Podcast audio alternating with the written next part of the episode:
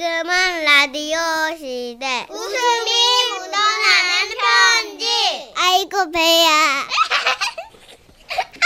제목 쿵쿵 뚜아 오늘은요 충북 제천에서 황재현님이 보내주신 사연입니다. 30만 원 상당의 상품 보내드리고요. 1등급 한우 등심 1,000g 받게 되는 주간 베스트 후보 그리고 200만 원 상당의 안마의자 받으실 월간 베스트 후보 되셨습니다. 안녕하세요. 정선혜 씨, 문천식 씨.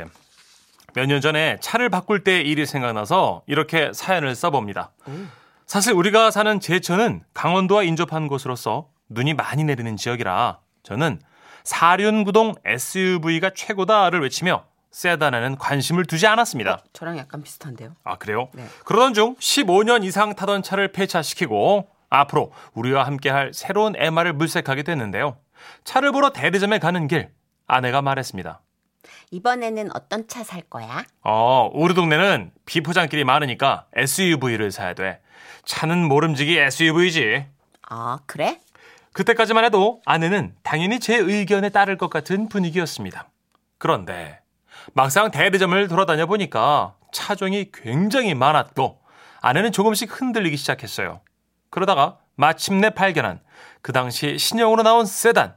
그 세단을 보고 아내는 세상에 너무 예쁘다. 이 부드러운 곡선 좀 봐봐. 아니야 여보 아니야 그 비싼 차야 일로 와 일로 와 잠깐만, 잠깐만. 와, 이거 나한테 너무 잘 어울리는 것 같아. 아, 아니야, 아니야. 그 회장님 타는 차 그거 아니야. 우리는 SUV 사야 돼. 일로 와. 이거 봐봐. 손잡이도 됐다 부드러워. 그렇게 아내는 제 의도와 다르게 세단에 빠져들게 있- 되었고 아내를 부추기는 한 사람이 등장하였으니 바로 젠틀한 차림의 대리점 직원이었습니다. 이 차 너무 가고 싶다. 너무 가고 싶어. 아, 예, 사모님. 지라시 세븐에 빠지셨군요. 어, 네. 이거 많이 비싸요? 아, 우리 SUV 사야 된다니까. 딴 데 가, 빨리. 아, 알았어, 잠깐만. 많이 비싸요? 아니, SUV랑 비슷합니다. 아, 비슷하대. 아, 그냥 와. 그거 오래 타면 멀미나, 그거. 뭘 미나요? 오래 타서 멀미 안 나는 차가 있을까요? 승차감은 SUV보다 좋을 겁니다. 아, 거봐. 아, 진짜 그래도 우리 동네는 비포장 도로가 많잖아. 아, 그렇겠다. 요즘 세단은 비포장 도로도 괜찮습니다. 사모님, 사모님 우아함에는 역시 이 지라시 세븐이 잘 어울리지 않을까요? 어, 맞아요. 저에겐 지라시 세븐이 딱 맞죠. 아내는 그 차에 올라타 보더니 내리질 않았어요. 너무 좋다. 여보, 나 이 차에서 살고 싶다. 여기서 먹고 자고 막 하고 싶다. 여보, 우리 이 차 사자. 응? 사자. 아니요, 저는 그럴 수 없었습니다. 저는 저만의 고집이 있었으니까요. And now 나는 the end is SUV가 훨씬 좋아요. 눈길에도 빗길에도 강한 SUV. final. 사륜구동의 강력한 힘으로다가 내 인생에도 힘을 마구마구 불어넣고 싶었어요. 세상에 아무리 나를 유혹해도 SUV를 타고 제천길을 달릴 겁니다. There were times 아! I'm 그 누가 뭐라 해도 나의 길 SUV의 길을 가겠어요. 여러분 누가 뭐래도 저는 SUV 탈 거야. 공명감 하는 데 아, 끝까지 이기적인 인간. 당신은 어떻게 그렇게 자기 생각만 하냐? 아 내가 뭐? 어, 지금까지 자기가 좋아하는 차 샀으면 한 번은 뭐 내가 좋아하는 차로 사도 되는 거 아니야? 어, 진짜 너무한다, 너무해. 아 어딜 들어가? 아 밥 안 줘? 아 내가 밥 차리는 기계냐? 앞으로 밥 없어. 그렇게 며칠간 아내는 저랑 말도 섞지 않았고 저는 결단을 내려야 했습니다. 그래서 저는 머리를 굴려봤어요. 내 아내는 실증을 잘 낸다.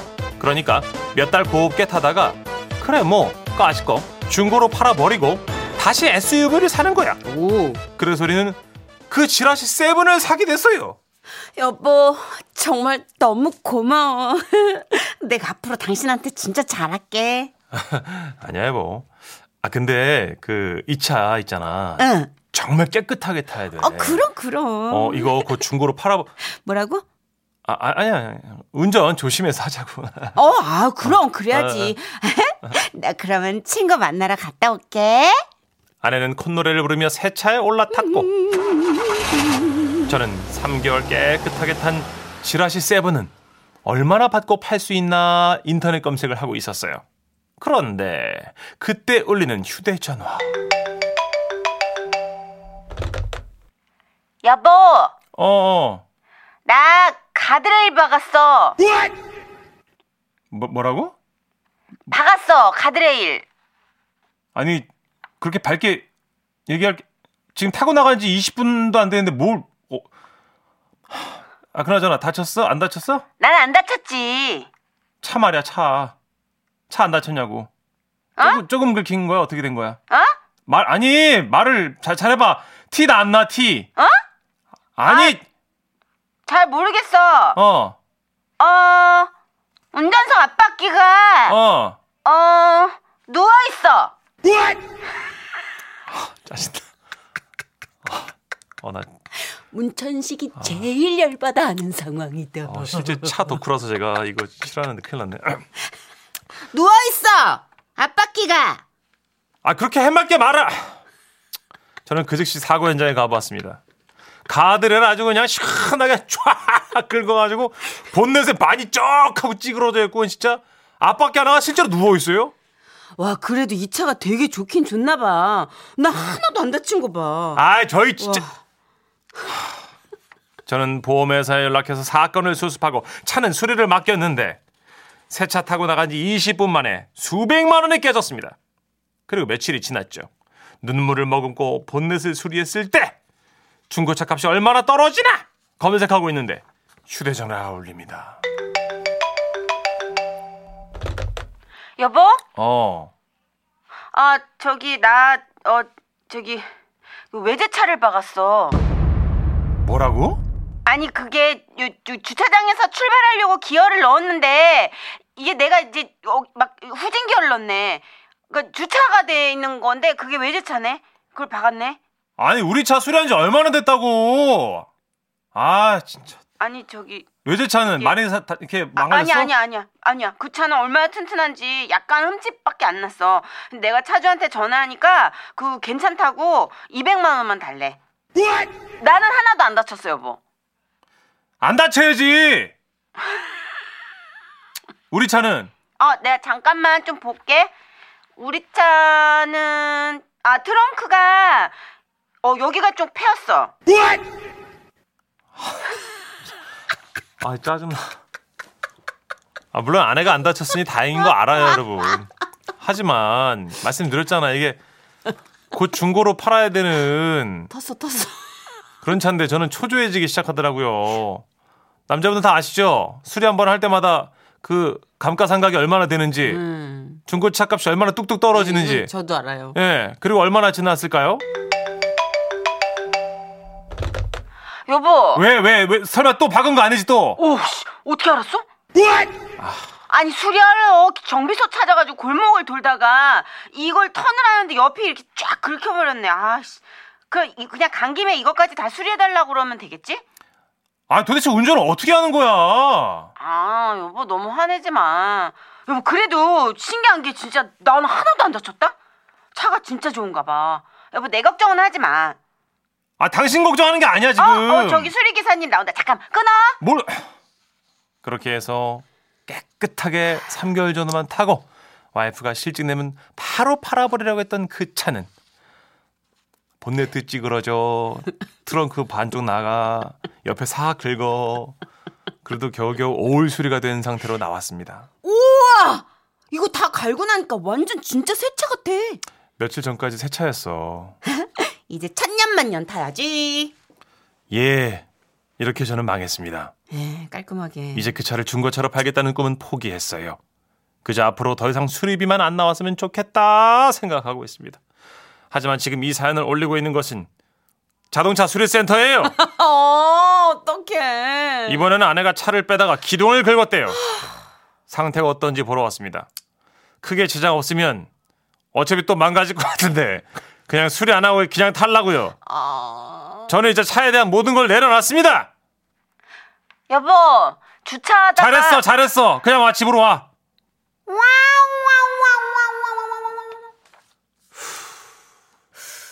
2446님. 어머, 딱 우리 부부 상황과 똑같네요.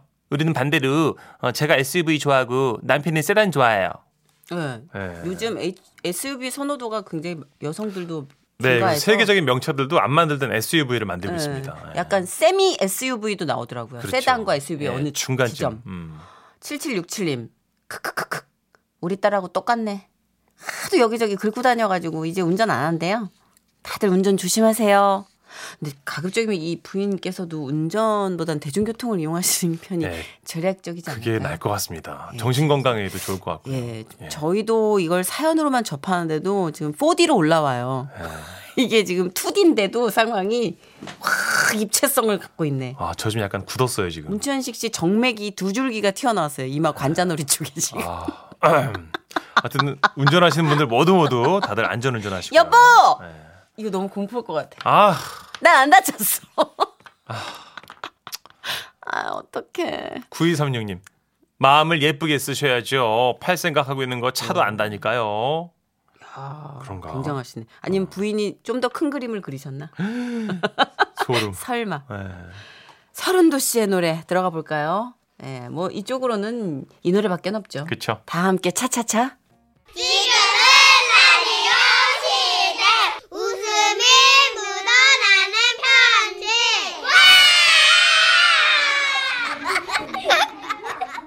제목 허당이로 소이다. 울산 남구 신정동에서 신창섭 씨가 보내주신 사연이고요. 우리 신자, 신창섭 씨께는 30만 원 상당의 상품 보내드립니다. 그리고 1등급 한우 등심 1000g 받게 되는 주간 베스트 후보 200만 원 상당의 안마의자 받으실 월간 베스트 후보 되셨습니다. 안녕하세요, 선희 씨, 천식 씨. 안녕하세요. 네, 반갑습니다. 울산에 살고 있는 5살 우성이, 3살 우준이 아빠, 우리 이쁜 부인 김숙경 씨의 남편 신창섭입니다. 제가 지금은 행복한 가정을 꾸리며 살고 있지만 한때는 어딘가 2% 부족한 허당 중에 허당이었습니다. 시작은 20살 때였어요. 그 당시 좋아하던 누나가 있었는데요.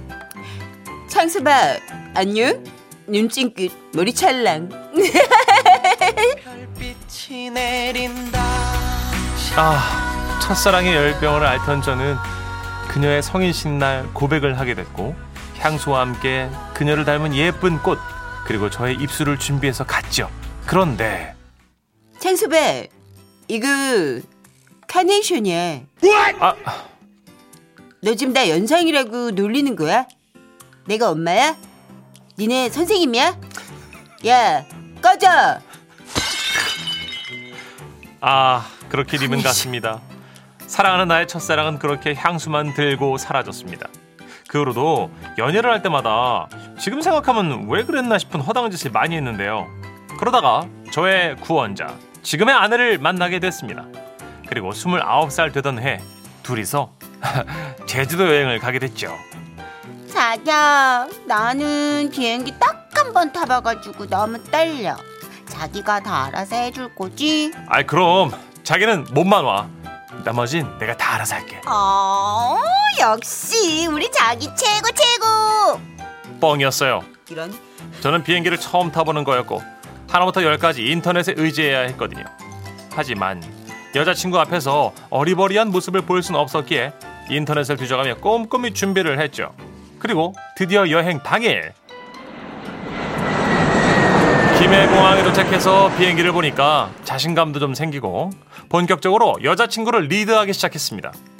아 티켓 발권하는 층이 어, 이쪽이다. 우와 우리 항공사 데스크는 어, 저쪽이야. 우와 한 방에 항공사 데스크를 찾은 저는 자신 있게 물었습니다. 자기야, 아, 여권 갖고 왔지? 자기야 제주도 가는데 무슨 여권 어? 아, 여권이 필요 어, 어, 없, 없지, 없지, 그치? 아, 왜 농담, 그래? 농담. 아, 조크, 조크. 아, 제주도는 여권이 필요 없구나. 들킬 뻔했네. 제가 본 인터넷 글들은 전부 해외여행에 관한 거였더라고요. 눈치로 첫 번째 위기를 넘긴 저는 여자친구를 데리고 비행기까지 셔틀버스를 타러 내려갔는데요. 어 뭐 하는 거야 지가 왜 꺼내? 아, 내가 오늘 현금이 없어가지고. 근데 여기 교통카드 단말기가 안 보이네? 너 비행기 처음이지? 아, 아, 저는 버스니까 당연히 카드 단말기가 있을 줄 알았거든요. 여자친구는 급격히 말수가 줄었고 어떻게든 만회를 해야 했습니다. 마침 비행기 입구에 승객들을 위한 신문이 쫙 깔려 있더라고요. 저거야 신문을 읽는 남자로 어필하는 거야. 유식함을 강조하기 위해 경제지를 집어들고는 여자친구 뒤를 따라 승강 계단에 올랐습니다. 환영합니다. 정성을 다해 모시겠습니다. 그런데 승무원 앞에 도착한 여자친구가 뭔가를 자꾸 달라는 손짓을 하더라고요. 뭐지? 티켓은 아까 줬는데. 아, 이번에도 실수하면 100% 눈치챌 텐데. 아! 이거구나! 답을 알아낸 자는 승무원에게 다가가며 생각했죠. 있는 놈들이 더하네. 아, 치사하게 이걸 돈을 받냐? 그래도 뭐 하나만 들고 오길 잘했지 뭐야. 얼마죠? 국내선은 오랜만이라. 아하하! 뭐 하는 거야? 어 신문값을 내야지. 무슨 신문값? 이거 이거 겨- 경제 신문 그값 달라는 거 아니, 아니야?